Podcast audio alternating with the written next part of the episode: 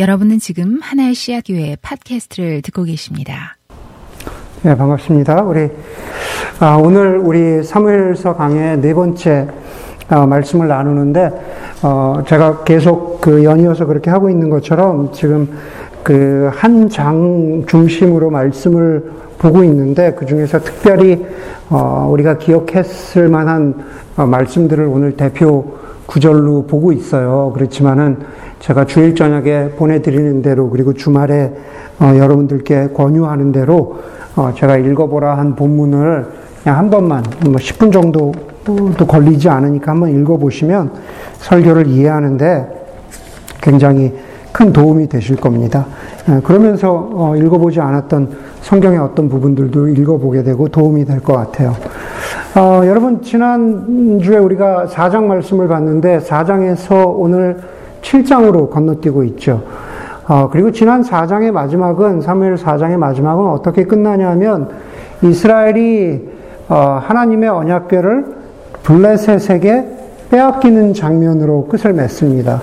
그래서 그 마지막 장면에서 그것이 얼마나 슬펐던지, 아이를 낳던 여인은 이스라엘에서 영광이 떠났다라는 말로, 어, 그런 단어로 아이의 이름을 짓습니다. 다시 말해서 하나님의 영광이 떠났다, 절망적인 이스라엘의 영적인 처지를 보여주는 단어였던 거죠.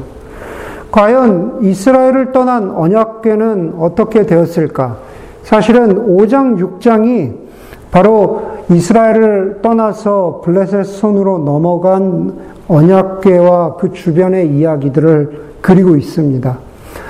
오 장, 육 장에 보면은요, 블레셋 사람들이 언약궤를 빼앗아서 자기네들의 근거지인 아스돗이라는 곳으로 언약궤를 가지고 갑니다. 그리고 자기들이 숭배하던, 블레셋 사람들이 숭배하던 다곤 신상 곁에 언약궤를 두는 거죠.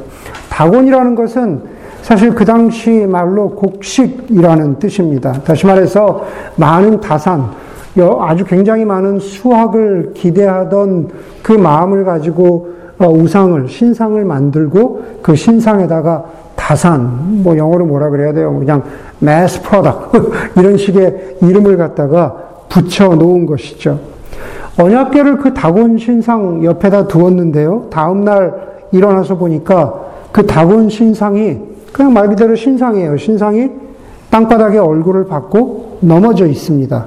그래서 어, 그것을 다시 세웠는데 그 다음 날이 되니까 심지어 그 다곤 신상의 머리와 두 팔목이 잘려버리는 그러한 일이 생깁니다. 이 정도는 약과입니다. 아스돗 사람들에게 악성 종양이 생기기 시작하는 거죠. 뭐 뒤에 보면은 그 악성 종양을 물리치는데 뭐 그 쥐의 형상을 만들고 하는 거 보니까는 뭐 우리 우리가 흔히 이야기하는 뭐 흑사병 같은 것인지, 하여간 그런 종류의 악성 종양이 생깁니다.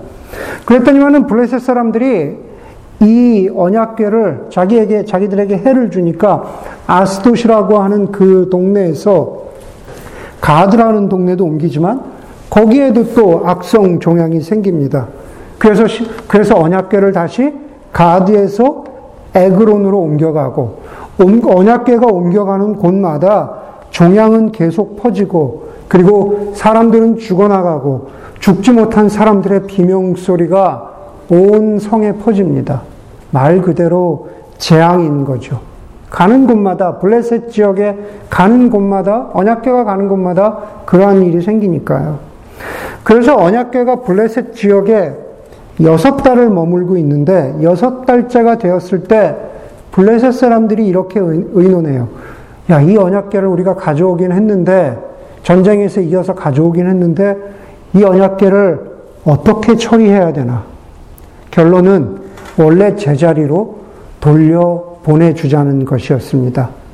그러나 그냥 보내지 말고 이스라엘의 하나님의 화를 다스려야 하니까는 종양 모양 다섯 개와 종양을 옮겼다고 여겨지는 쥐 모양, 쥐 모양 다섯 개를 함께 바치면서 이스라엘 하나님의 분노를 다스리려고, 달래려고 그렇게 노력을 합니다. 그러면서 이 언약궤를요, 이스라엘과 블레셋의 경계지대에 있는 벳세메스라고 하는 동네로 보냅니다. 벳세메스라고 하는 동네로 보내면서 이렇게 이렇게 이야기를 해요. 만약에 언약궤를 실은 수레와 소가 곧바로 벳세메스로 가면 이 모든 재앙이 하나님께로부터 온 것이고, 언약궤를 실은 수레가 벳세메스로 가지 않고 옆길로 빠지면 하나님께로부터 온 것이 아닐 수도 있다. 이렇게 자기들 나름대로 머리를 굴립니다. 그러나 결론은, 결론부터 말씀드리면, 언약궤를 실은 수레는 뒤, 옆에, 옆도 보지 않고 곧바로 벳세메스로 갑니다. 수레가 그렇게 곧바로 벳세메스로 들어가는 것을 보면서 심지어 이방신을 믿는 블레셋 사람들마저 이 모든 재앙 뒤에 하나님이 계시다는 것, 여호와 하나님의 존재를 인정하게 됩니다. 그런데 그게 오 장, 육 장의 그 스토리예요. 되게 뭐 별거 없죠. 여기 갔더니 종양 생기고 저기 갔더니 종양 생겼다. 그런데 육 장의 마지막에 조금 이상한 일 하나를 기록합니다. 뭐냐 하면은 벳세메스 사람들이 주님의 언약궤 속을 들여다보았기 때문에 주님께서 그 백성 가운데에서 오만 칠십 명이나 죽이셨다고 성경은 기록하고 있습니다. 여러분, 지금 우리가 사무엘상 칠 장을 보고 있는데요. 언약궤와 관련된 이상한 이야기는 저기 뒤에 사무엘 하, 사무엘 하 육 장에 가면, 그때는 다윗이 왕이 됐을 거거든요. 수십 년이 지난 후에요. 그때 다시 한번 이상한 일이 벌어져요. 그때는 어떤 일이, 어떤 일이 벌어지냐면은 수레 위에 있던 주님의 언약 궤가 수레 위에서 떨어지려고 할 때 우사가 떨어지려는 언약궤를 잡아요. 땅이 떨어지면 안 되니까. 그랬더니만 하나님께서 그 우사를 죽이세요. 되게 이상하죠. 선한 일인데 붙잡았는데 그 우사를 죽이세요. 오늘 여기 사무엘상 육 장에 단순히 벳세메스 사람들이 언약궤 안에 뭐가 들어있나라고 보는 것과 사무엘 하에서 우사의 스토리, 네, 참 이상한 일입니다. 전쟁에서 이미 우리가 이 장, 삼 장을 쭉 보면서 이스라엘 사람들이 블레셋과의 전쟁에서 이기기 위해서 언약궤를 부적처럼 사용했다고 제가 말씀드렸습니다. 그렇죠? 그게 이스라엘 사람들의 잘못이었어요. 오늘 여기 벳세메스로 언약궤가 왔는데 언약궤 안에 과연 무엇이 들어있을까라고 호기심의 눈으로만 언약궤를 바라보았던 벳세메스 사람들. 그 두 종류의 사람들에게는 공통점이 있는데, 그건 뭐냐 하면은 하나님, 하나님 자체에 대한 관심보다는 하나님이 주시는 것에 관심을 돌렸다는 거예요. 언약궤를 부적처럼 사용한 것, 언약궤 안에 뭐가 있을까? 네. 하나님에 대한 관심은 이미 멀어져 있다라는 겁니다. 여호와 하나님보다도 그분의 능력과 힘에 관심을 갖게 되는 것. 만약에 우리가 그렇다면 어떨까? 우리가 벳세메스 사람들처럼 죽임을 당하게 될까? 알 수 없는 일입니다. 그러나 여기서 우리 한 가지 교훈을 배우게 되죠. 결국 신앙이라는 것은, 우리가 그리스도인으로서 살아간다라는 것은 하나님이 우리에게 무엇을 주시느냐, 어떻게 응답하시느냐, 거기에 우리의 초점이 있는 것이 아니라 바로 하나님, 그분을 중심에 놓고 하나님이 어떠한 분인가를 알아가고자 하는 그 분투와 여정이, 그것이 곧 신앙이라는 거예요. 하나님이 우리에게 무엇을 주셨는가, 하나님이 우리의 인생 가운데 무엇을 주시지 않았는가, 그래서 내가 기쁜가, 그래서 내가 실망했는가. 물론 신앙의 여정 가운데 그것이 없을 수 없지만, 그러나 그것이 신앙의 핵심은 아니다라는 겁니다. 그런 배경을 가지고 우리가 오늘 사무엘상 칠 장으로 들어가는데요. 사무엘상 칠 장은 벳세메스 사람들이 이 언약궤에 있어야 할 자리가 벳세메스가 아니라는 것을 깨닫고 기럇여아림 사람들에게, 기럇여아림이라는 동네 사람들에게 사람을 보내서 이 언약궤를 가지고 가라고 합니다. 그리고 기럇여아림 사람들이 와서 이 언약궤를 기럇여아림에 사는 아비나답이라고 하는 사람의 집에 언약궤를 옮겨 놓습니다. 그리고 오늘 이 절에 보면은 이 언약궤가 얼마 동안 아비나답의 집에 있었는지를 말하고 있어요. 궤가 기럇여아림 아비나답의 집에 머문 날로부터 약 이십 해 동안, 이십 년 동안 이스라엘이 블레셋에게 언약궤를 뺏겨요. 블레셋 사람들 그 동네에서 언약궤가 육 개월을 돌아다녀요. 그러다가 기럇여아림에 와가지고 이 언약궤가 아비나답이라고 하는 사람의 집에 이십 년을 있는데요. 이십 년 동안 있다가 언약궤가 다시 움직이기 시작하는 게 언제예요? 아까 제가 말씀드렸죠. 사무엘하 육 장에 가면 아비나답의 집에서 언약궤를 수레에 싣고 나온다니까요. 네, 그게 이십 년의 세월이라는 겁니다. 그냥 아비나답의 집에 무서우니까 그대로 두는 것이 아닙니다. 일 절에 보니까는 언약궤를 아비나답의 집에 옮겨놓고 아비나답의 아들 엘리아사를 거룩히 구별해 세워서 주님의 궤를 지키게 하였다 그럽니다. 엘리아살이라는 사람을 구별하여 그로하여금 언약궤를 지키게 하였다. 그것은 무슨 말이에요? 언약궤가 더 이상 주술이나 기복의 도구로 쓰이지 않도록 하겠다는 말이에요. 구별된 사람이, 거룩한 사람이 언약궤를 지키고 있었다. 그리고 언약궤는 그 아비나답의 집에서 아무것도 하지 않는 것 같아요. 그냥 그대로 있는 것 같아요. 그러나 실제로는 어떤 일이 벌어집니다. 그 어떤 일이 뭡니까? 이 절의 마지막이에요. 이스라엘의 온 족속은 주님을 사모하였다 그럽니다. 이스라엘의 온 족속은, 이스라엘의 온 족속이 주님을 사모하기 시작해요. 예. 여러분, 신약에 보면은 예수님이 뭐라 그랬어요? 예수님이 제자들에게 이렇게 말씀하세요.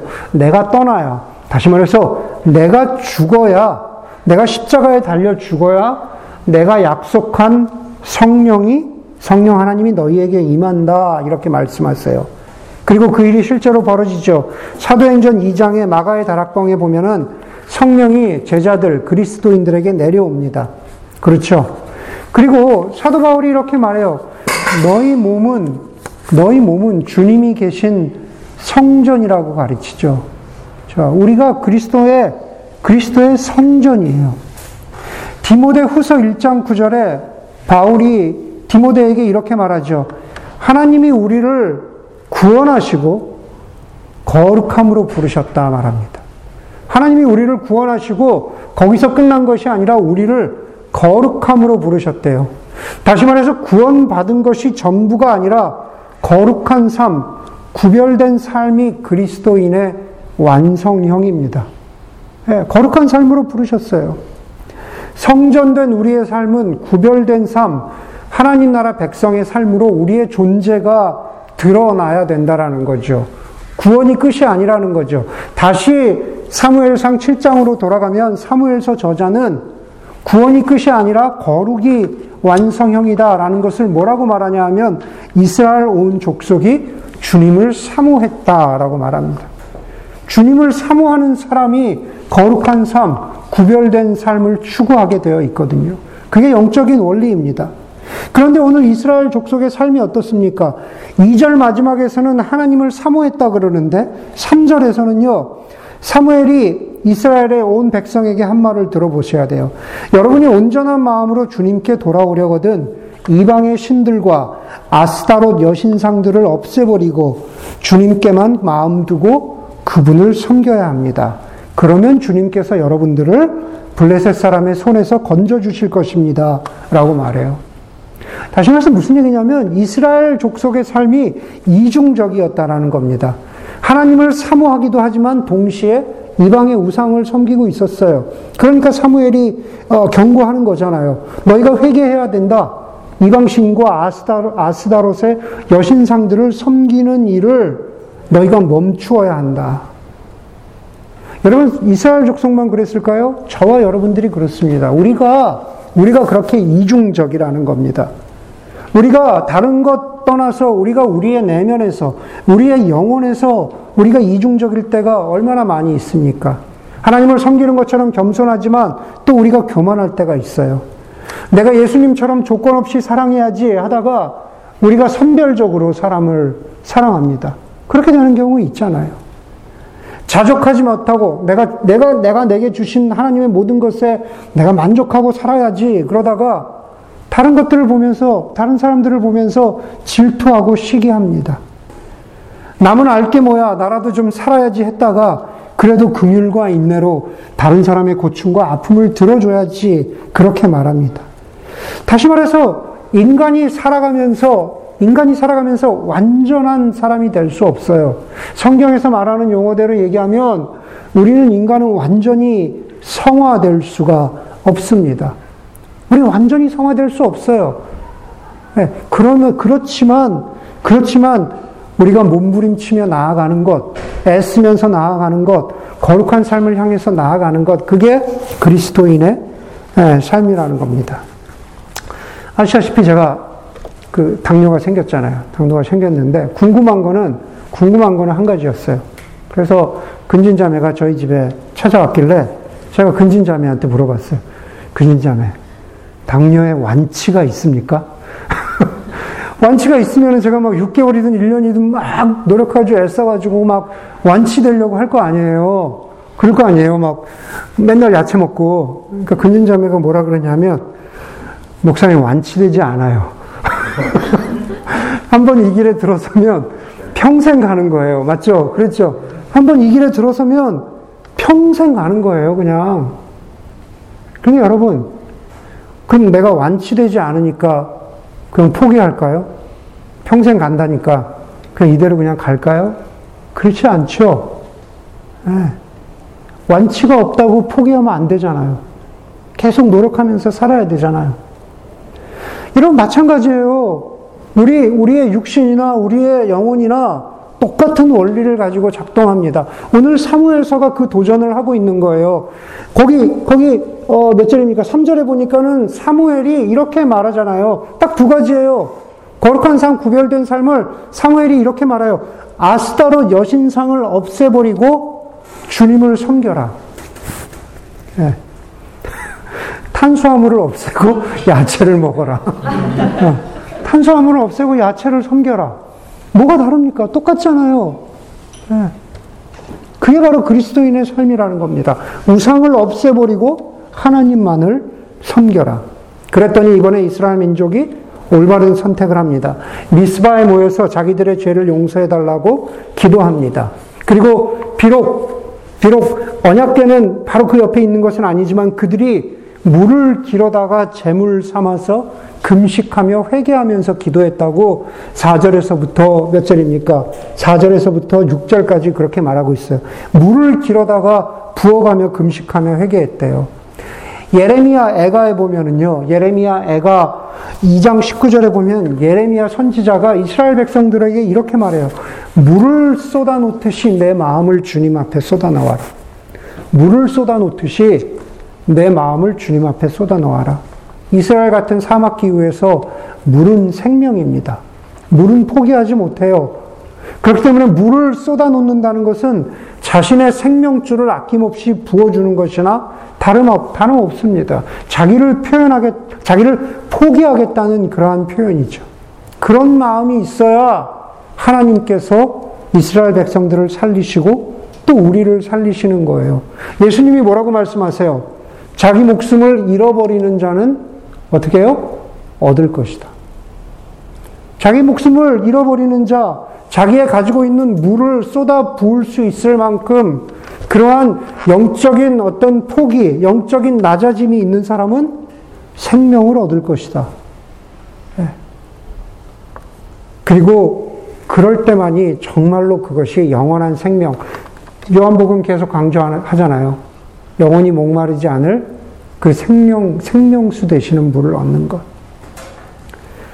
여러분, 이렇게 이스라엘 백성들이 미스바에 모여서 기도하니까 블레셋이 이스라엘을 치려고 다시 올라옵니다. 이스라엘 의지할 것이 없습니다. 그래서 팔 절에 이스라엘 백성들이 사무엘에게 가서 이렇게 말합니다. 주 우리의 하나님, 우리를 블레셋 사람의 손에서 건져내 주시도록 쉬지 말고 기도해 주십시오. 사무엘이라고 무슨 능력이 있습니까? 기도할 것뿐이 없죠. 사무엘 기도합니다. 오로지 기도했더니 하나님께서 천둥 소리로 블레셋 사람들을 혼란케 하셔서 정신을 못 차리고 있을 때 이스라엘이 블레셋을 밀쳐내고 몰아내는 이스라엘의 승리로 이어지게 된다라는 거죠. 이스라엘 백성들이 맞닥뜨렸던 상황처럼 마찬가지죠. 우리도 마찬가지입니다. 절망적인 상황에 부닥쳤을 때, 무엇인가 뚜렷하지 않고 선명하지 않을 때, 막막하고 답을 알 수 없을 때, 분통이 터지고 서러울 때, 이건 아닌데 싶은 모호함이 아픔 가릴 때, 속상할 때, 어떤 길을 가야 할지 모를 때, 그럴 때 우리에게 주시는 영적인 교훈은 뭡니까? 우리가 확실한 자리로 돌아가야 되는 거죠. 이스라엘 백성들이 했던 것처럼, 하나님 내가 하나님 앞에 물을 쏟아 놓습니다. 내 마음을 쏟아 놓습니다. 하나님 길을 보여주십시오. 이 길을 이겨나갈 수 있는 힘을 주십시오. 이스라엘이 기도했던 것처럼, 사무엘이 기도했던 것처럼, 하나님께서 저 여러분들에게도 그렇게 답답한 일이 있을 때, 무엇인가 삶이 막혀 있을 때 기도하라고 부르신다는 사실입니다. 제가 요즘에 늘 강조하죠. 무리를 걸어오신 예수님이 하신 말씀, 나인이 두려워 말라. 그렇죠? 두려워하는 제자들에게 나다 두려워 말라. 그 예수님을 알아볼 수 있는 것 우리가 어떻게 가능합니까? 기도할 때 우리의 눈이 떠져서 예수님 발견할 수 있는 거예요. 그래서 두려워하지 않을 수 있다라는 겁니다. 바로 그렇게 이스라엘 백성들처럼 기도할 수 있는 여러분들이 되기를 간절히 소원합니다.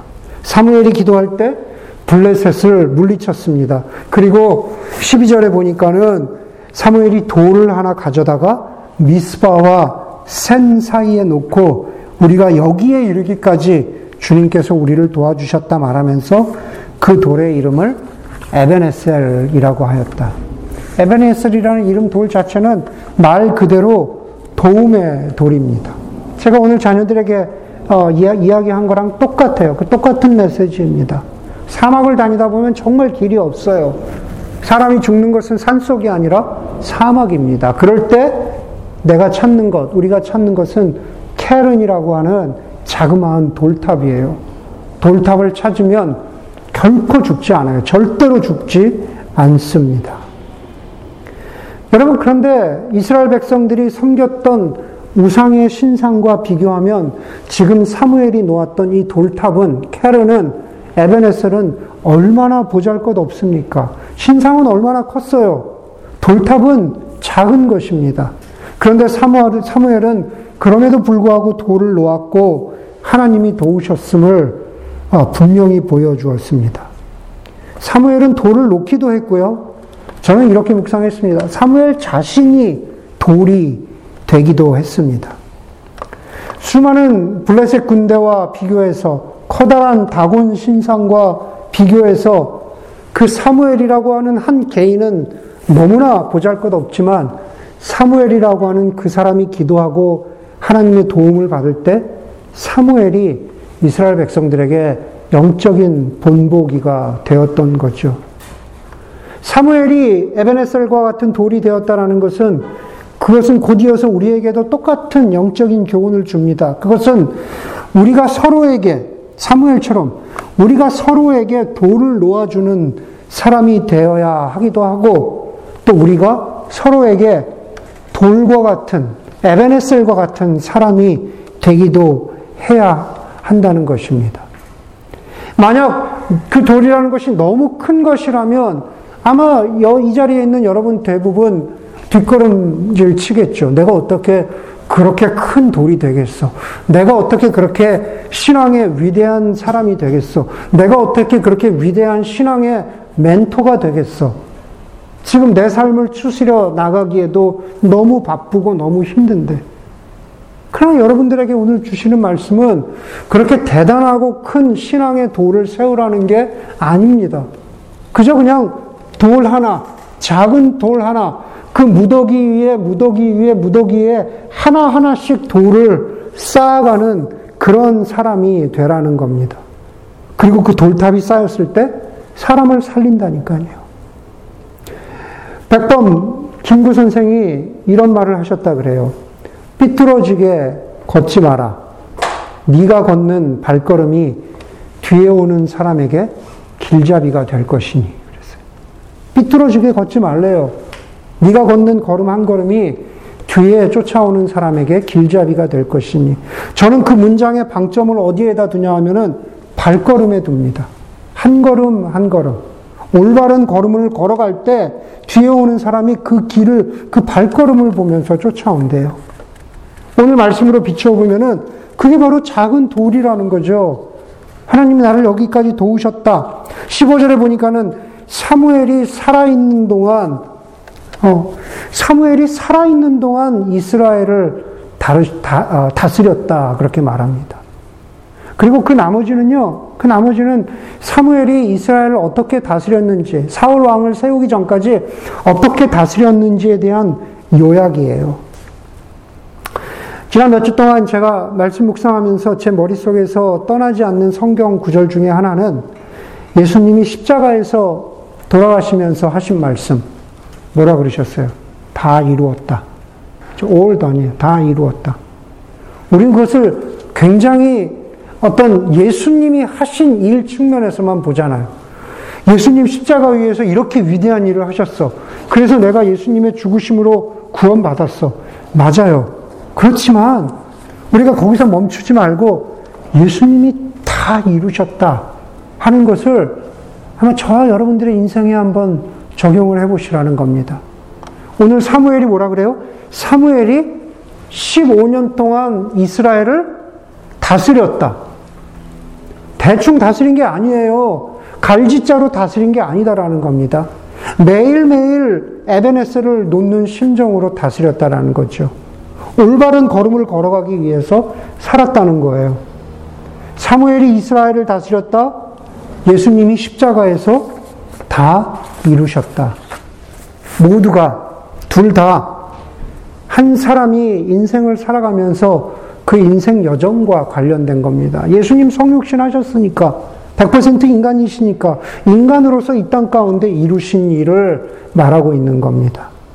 사무엘은 제사장으로, 선지자로, 예수님은 하나님의 아들로서. 그렇기 때문에 예수님이 다 이루셨다라는 말씀을 보면서 우리가 우리에게 고민하고 던져주는, 우리 자신에게 던져주는 질문은 이거여야 되는 거죠. 나는 도대체 뭘 이루기 위해서 이 땅을 살아가고 있는가? 나는 무엇을 이루기 위해서, 우리의 인생의 마지막에 나는 감히 무엇을 다 이루었다라고 말할 그 무엇을, 그게 도대체 무엇인가? 그것을 생각하면서 살아가야 한다라는 거죠. 먹고 사는 일, 우리 보통 뭐 먹고 사니즘 그렇게 표현을 하잖아요. 거기서 여러분들도 자유로울 수 없죠. 제가 이렇게 무슨 그러니 다 이루십시오라고 한다고 해서 지금 여러분들이 뛰쳐나와서 무슨 어떤 어떤 다른 종류의 삶을 살아갈까요? 그렇지 않을 것 같아요. 그럴 사람 거의 없을 것 같아요. 그러나 똑같은 모습으로 살아가지만 사무엘이 다스렸다, 예수님이 다 이루셨다, 거기에는 분명히 뭔가 다른 종류의 삶이 먹고 사는 일에도 포함될 수 있다라는 겁니다. 오늘 사무엘상 칠 장의 말씀을 보면서 다 이루었다라고 말할 수 있을 만큼 어떤 면에서 하나님 나라 백성으로 살아간다는 것은 하나님 앞에서 뜻을 세우고 발걸음이 흐트러지지 않게, 대단하지 않아도 나 자신에게, 누군가에게 에베네셀에 돌을 놓는 심정으로 살아가는 그러한 인생이라는 것, 그것이 하나님 나라와 얼라인되는 그런 인생이라는 것을 기억하는 그런 여러분들이 되기를 주의 이름으로 간절히 소원합니다. 함께 기도하겠습니다.